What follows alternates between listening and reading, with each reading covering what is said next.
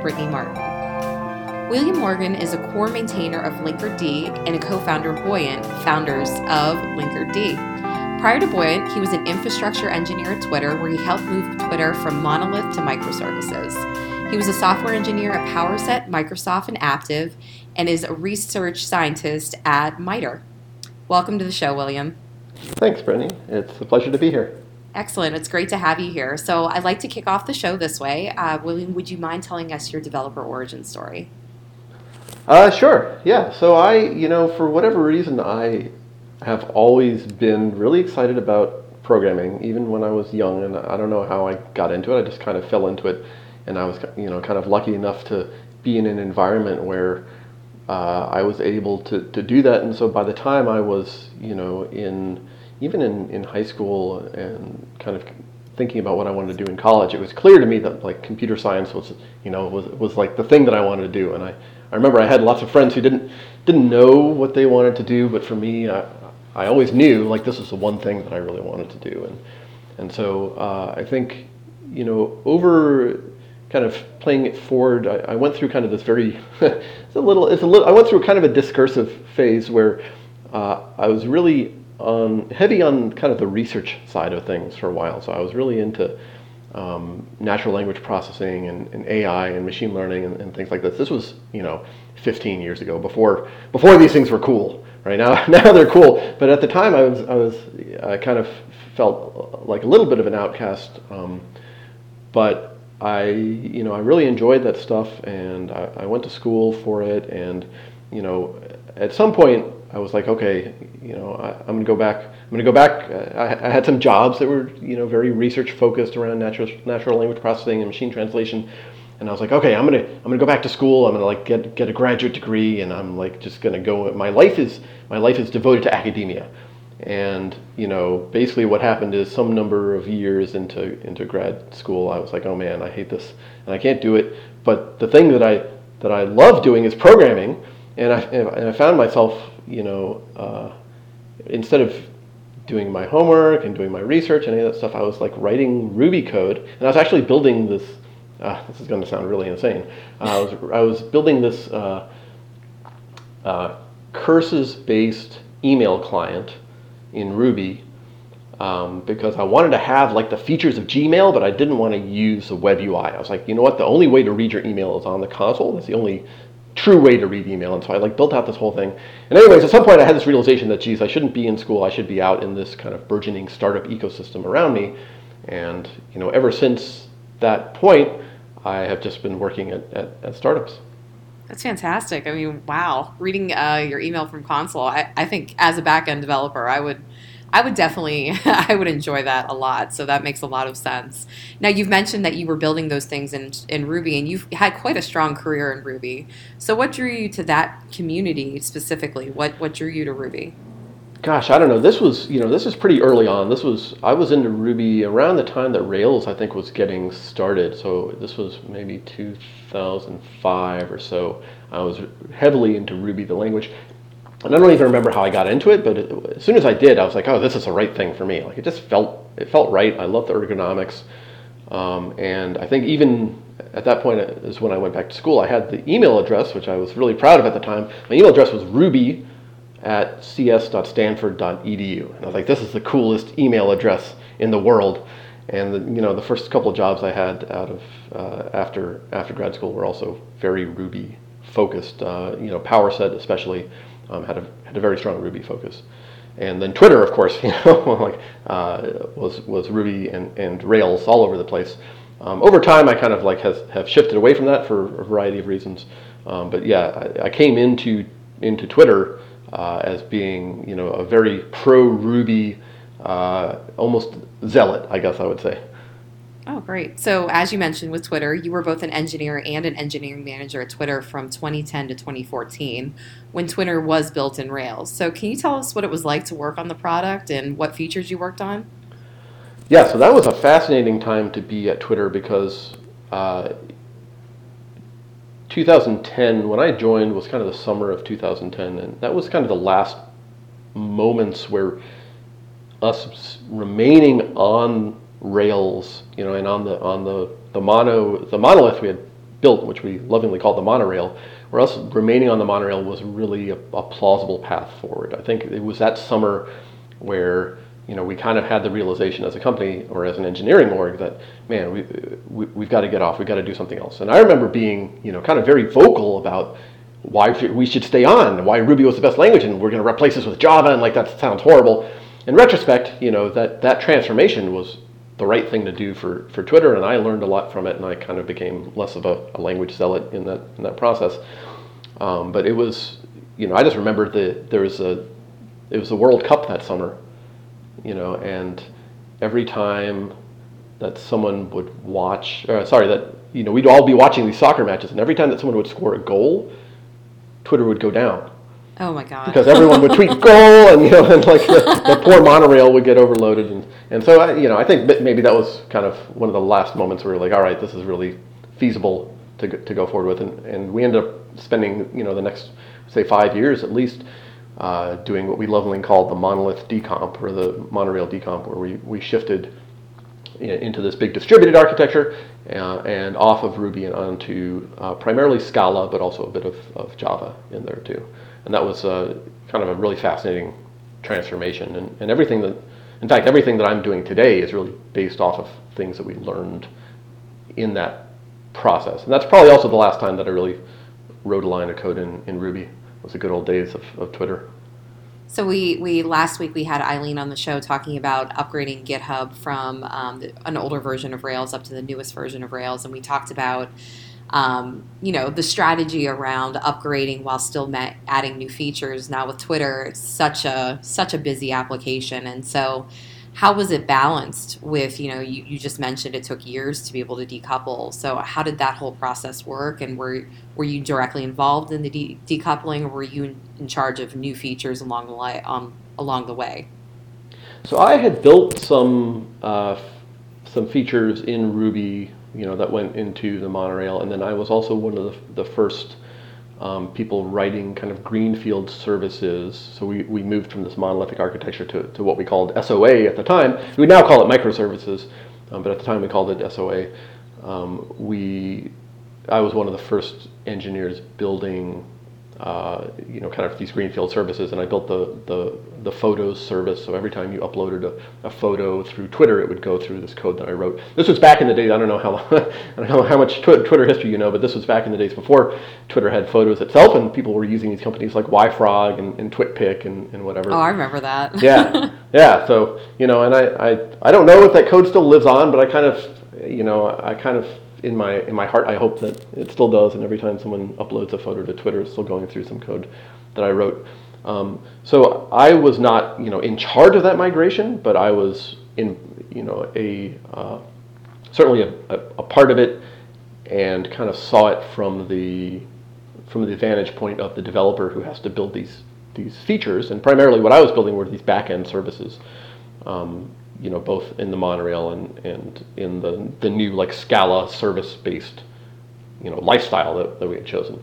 Uh, and then, you know, once I moved into, shortly after that, I moved into management and kind of was responsible for, okay, now we're now we're migrating these kind of bigger chunks of features, and I've got these teams, and they're like half, you know, they're split halfway between the monorail and, you know, the the services-based land. And then we introduced this thing called Mesos, which was doing this like fancy scheduling across, you know, all the uh, the, the, the data center that we had, and all sorts of crazy things. Um, oh, yeah. Interesting. Well, I want to ask you one more question about Twitter before we move on to what you're currently working on. This one is kind of an interesting and kind of a hot topic that was in the community this year, but Vanity Fair recently had the following quote from a Twitter executive If Twitter's co founders had known what it would become, a third former executive told me, we never would have built it on a Fisher Price infrastructure.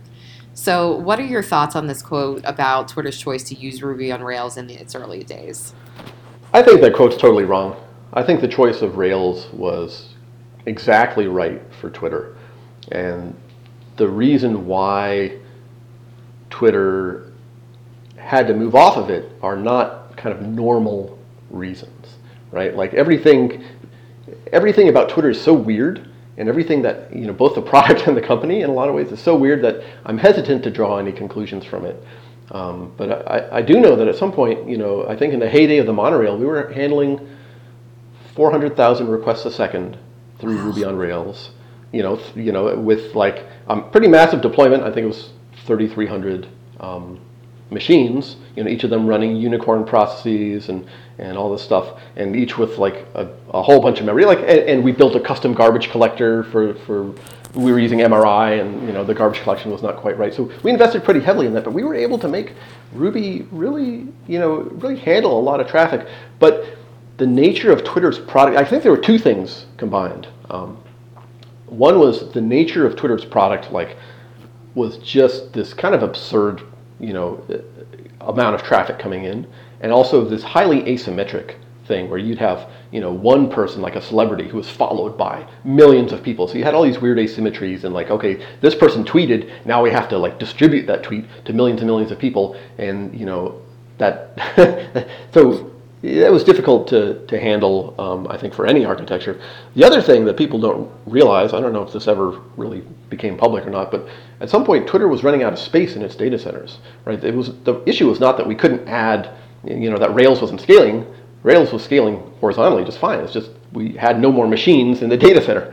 You know, so uh, yeah, I think it was the right. I guess that's all to say. I think it was the right choice. I think Twitter is a weird product, and uh, and the traffic patterns were very strange, and at some point it was inevitable we were going to have to move off of it. But early on, you know, when Twitter was just a, a, a dream and a toy, I think choosing something else would have been would have been over engineering.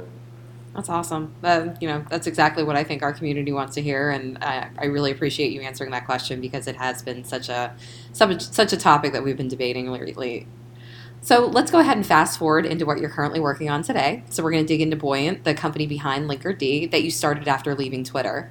Can you tell us the origin story behind it? Yeah, so this is actually a, a great segue into that. Um, you know, as I as I described, Twitter went through this very long process of moving from this monolithic Ruby on Rails architecture into microservices, and kind of, uh, you know, we. what's amazing about that process is that it worked you know, I think it's very rare to have this like company-wide initiative where like we're going to rewrite everything from scratch and to have that actually be successful. In fact, I don't know. This might be the only time in the history of mankind that that actually has worked. But it worked, and along the way, we learned a lot of very, very painful lessons about about doing this. Um, and, and we built out we built out all these layers of infrastructure that I think were, were so interesting and so transformative for Twitter that that that made this this big shift from monolith to microservices possible. Um, and you know, there was I had mentioned Mesos briefly, so there was this whole like notion of well, we're going to have a cluster of machines, and you know, rather than having you know the person in the corner with the spreadsheet who tells you okay you get these three machines which is what twitter was like when i joined you know in 2010 we moved to this system where we'd have an orchestrator that would be moving you know kind of shuffling processes around and treating this hardware pool as just this big homogeneous pool uh, and that was great. That allowed you to have a lot of independence from how uh, you know how the machines were actually provisioned and allocated. Um, so we invested heavily in Mesos. I think Mesos was a grad student project when, when we picked it up, and you know after a couple of years at Twitter, it was now this productionized system, and, and companies, entire companies, have been spawned off of that. Um, we had a, a, kind of an incredible uh, visibility system uh, that my co-founder Oliver Gould worked on and was a tech lead for, where you as a Twitter engineer would spend a lot of your time looking at graphs because your code was deployed to like, you know, tens or hundreds of machines and they, it was serving, you know, millions of requests per second and you had to understand the behavior of the system, you know, at scale and you weren't doing that by looking at log lines, right? You were looking at uh, at graphs and, and, and, things like that. We had this amazing kind of telemetry and a lot of the you know, uh, the very modern kind of observability focused companies are based on very similar ideas. Um, and then finally, Twitter had this thing called uh, called Finagle, which was an open source library. Um, and what Finagle was originally was just this model for how services are going to communicate with each other. So, you know, we've we've gone through this process of taking our monolith and decomposing it into hundreds of services and so now we have like service A is talking to B, is talking to C, is talking to D, is talking to the database. And it turned out that the way that those services would communicate with each other uh, was actually really tricky to get right. Because you would start out, right, doing something very kind of very simple, right? You say, okay, well, how does my how does my browser talk to a web server? Well, I uh, I make a call, and if the web server times out or you know returns a 500, then maybe I'll retry, and then you know maybe I'll retry three times total, and then I'll give up. And you know maybe if I'm going to be really fancy, I'll I'll put like a you know I'll kind of wait longer in between each retry. And so you know that was kind of a very natural starting point for us. And but as soon as we did that, like all sorts of crazy things would happen, and it was very, very easy for failures in one service to rapidly escalate to the rest of the services and to end up taking out the whole the whole site. And we'd have all these crazy instances where, and I'm going to bring this back to Finagle in a second, I promise. We, we just, I just remember all these crazy, you know, events that would happen where, uh, you know, uh, so one service would go down because someone, someone fat fingered a command, like they, they, Sure. they, they like, you know, oh, oh crap, the service is down, and then, and then we try and stand the service back up. Okay, like it's part of the part of the application. We got to get it back running. Every time one instance would come up, all 10,000 clients, you know, of, of that instance would immediately hammer it with traffic and it would fall over. And so we couldn't actually revive that service. Okay, so let's, you know, let's instead kill the services that are talking to the service, and then we can bring this one up. But then we can't bring those up because we have to kill the services that are talking to them. So you just end up in these in these kind of Kafkaesque situations, um, and all of those all of those lessons that we learned all got encoded into Finagle, which was the core library that we were using to communicate between the services. So you as a developer, you know, you're, you'd, you'd be presented with this kind of very nice programmatic API. You'd say, hey, I'm service A, I want to talk to service B. Like, hey, Finagle, go make that call and give me back the request. And under the hood, Finagle was doing, you know, all this fancy load balancing or request level load balancing. It was, you know, talking to service discovery. It had all this logic about how if service discovery was uh, you know, was down or was up but was empty, okay, then don't trust it because probably someone made a mistake, and instead just rely on the cached behavior and periodically check in. It had like all of these features that were built, you know, in, in many ways from kind of a horrific series of incidents that we had. Um, so when uh, Oliver and I, so uh, my, my co-founder Oliver, who I mentioned, you know, he, he and I were both engineers at, at Twitter. He was very heavily in the in the infrastructure space and, and was a contributor to Finagle. I was much more on the kind of consumer of Finagle. I was a happy customer of his. Um, When we when we left Twitter, you know, we had this idea that everything that Twitter had just gone through and all those lessons and all that technology that we had built were going to be useful to the rest of the world. And that was kind of the core motivation for starting Buoyant. Was we didn't we didn't want the rest of the world to have to discover those same things. No, that makes a lot of sense. And you probably had a lot of lessons from really deploying an application at very large scale.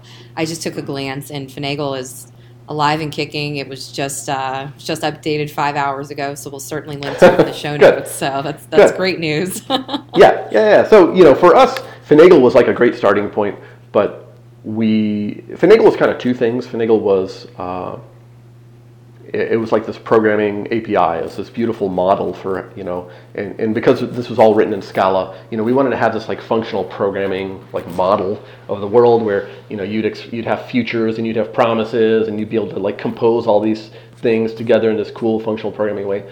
Uh, so Finagle was that programming model, and it was also this operational model. And for us, you know, we we were like, well, we can't we can't convince people to actually use Finagle because in order to use Finagle, you have to be writing Scala, or you have to be in Java, or you have to be you know on the JVM. But all the operational benefits of Finagle, right? All the all the retries and circuit breaking and, and timeouts and load balancing and service discovery. Well, that we can give to you, and we can actually give it to you in kind of a proxy form. Gotcha. Yeah, well- and that actually that slides nicely into the next Yeah. question that I'm going to ask you. So, how would you pitch Linkerd to an audience of Ruby on Rails developers, which actually happen to be listening to this podcast? Um, what needs does it solve for these developers? Yeah, so right now we've kind of evolved from those those early Finagle, you know, Finagle days. What Linkerd does today is if you are deploying your Ruby code in a uh, microservices environment, and especially if you're using something like Kubernetes, um, then what Linkerd will give you is extremely powerful telemetry and reliability and also security kind of mechanics without you having to change your code. Because mm. the way it works is all those proxies get inserted alongside your code, And it doesn't ultimately matter whether you're using Ruby or not, but all of your calls will go through these little lightweight Linkerd proxies and we'll measure the success rate of everything and we'll you know retry when things are going wrong and we'll do circuit breaking we'll just add all these kind of operational layers. And so as a result your app will stay up you know even if there are little partial failures they won't escalate to take down the entire app. You'll have lots of visibility excuse me you'll have lots of visibility into everything that's happening. It's just a whole bunch of uh, benefits we can give to you without you having to actually change your code that makes sense. And so, you know, a lot of, you know, Ruby on Rails devs are holding, you know, they're wearing a lot of hats. So they're doing everything from UX to front end to back end, and including DevOps. So it sounds really like having Linkerd in your toolbox as a Ruby on Rails developer, you're just going to get a lot more insight as to as you're deploying that application out um, for free. Really, like I mean, it, it just sounds like it, it's pretty easy to set up and really get it deployed out. So I mean, it looks like a really fabulous product. Yeah, for us, like we just have a lot of empathy for for developers who are, you know, often kind of put in these situations where it's like, okay, we're using Kubernetes now. Like everyone get on board and you know make things work. And we're and and you know we're kind of like, well, gosh, you know that sounds really easy, but when you actually deploy, you know, five services or ten, never mind a hundred, just like a handful, you run into issues really really quickly, and, and that's what we want to be able to to help. Excellent. So there are, as you mentioned, there are a lot of competitors in the container space. So why did you decide to commit to Kubernetes? Yeah, I think that that that was pretty easy for us. Well, so so first I'll say Kubernetes is uh, an area of focus, but we do support other platforms. Mm-hmm. Um, and there's two versions of Linkerd, and it's kind of like a slightly different story between those two versions. Um, but most of the adoption that we have seen with Linkerd has been in the context of Kubernetes, and so for us, it's not like a it's not like a moral choice or anything. We're just going. It's just a data-driven choice. We're going to where people are using this the most. Okay, and so what does it mean that Linkerd is a cloud-native computing foundation project?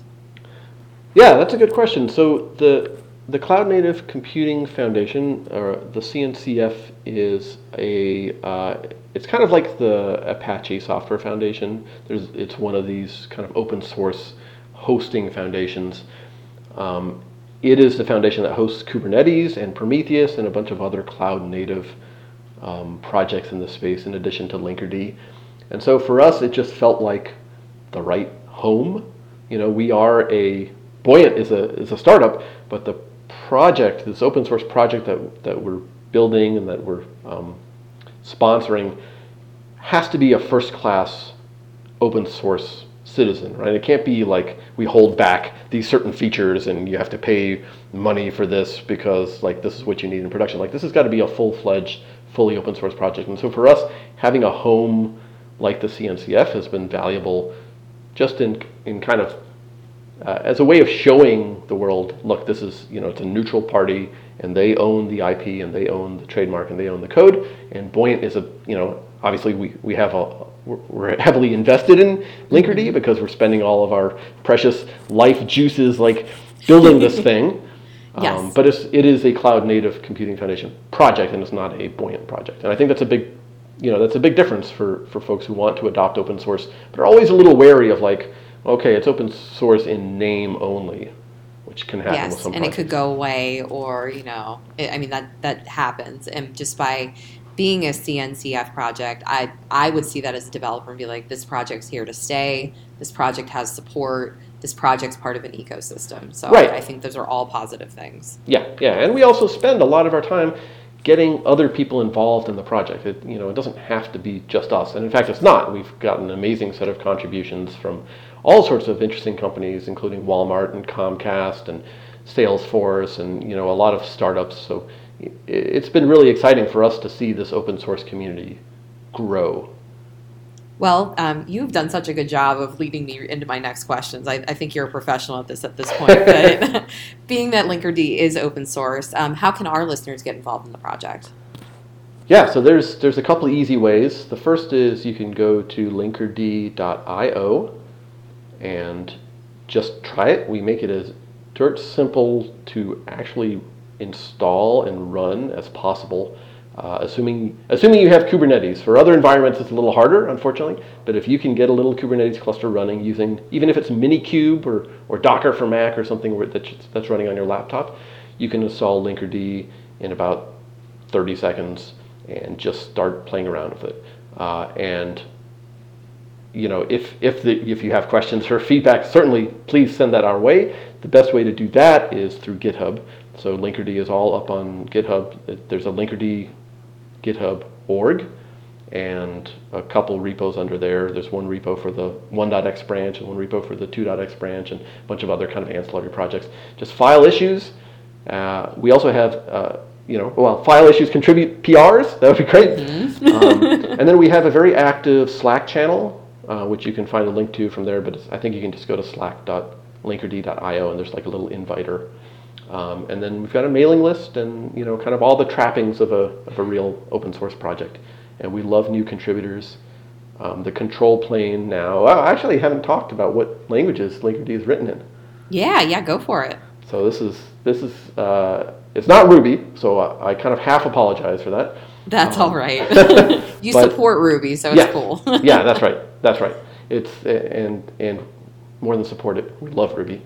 Um, but the so there's kind of two parts to, to Linkerd. There's a control plane and then there's a data plane. The data plane are the are the proxies, which are actually embedded next to the application code, and it's important for them to be as fast as possible and as safe as possible because these are you know what your actual bytes are flowing through uh, and as small in terms of memory footprint as possible because you're deploying you know hundreds or thousands of those and those proxies are written in rust rust is another really nice community and i think there's there's a fair amount of kind of emotional overlap between the rust community and the ruby community which which i've appreciated um, and then linkerd's control plane is written in go and Go is kind of a horrible language if you're coming from Ruby, because Ruby is very, you know, rich and expressive and beautiful, and, and Go is like, you know, there's there's no beauty, there's only like concrete Hard everywhere. Facts. Yeah, yes. right. Yeah. So I, have written you know, in it of, before. Right. it's so it's kind of painful.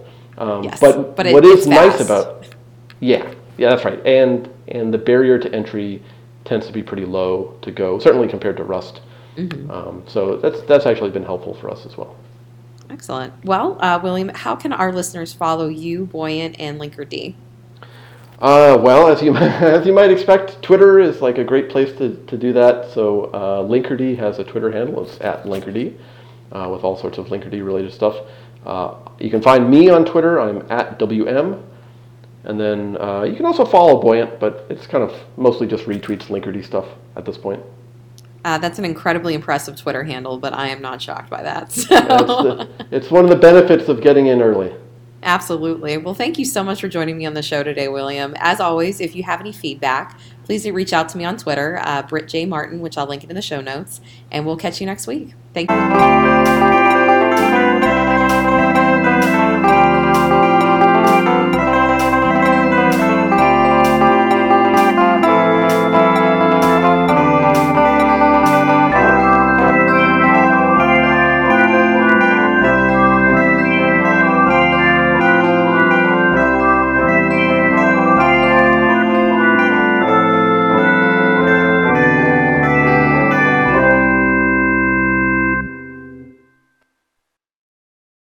All.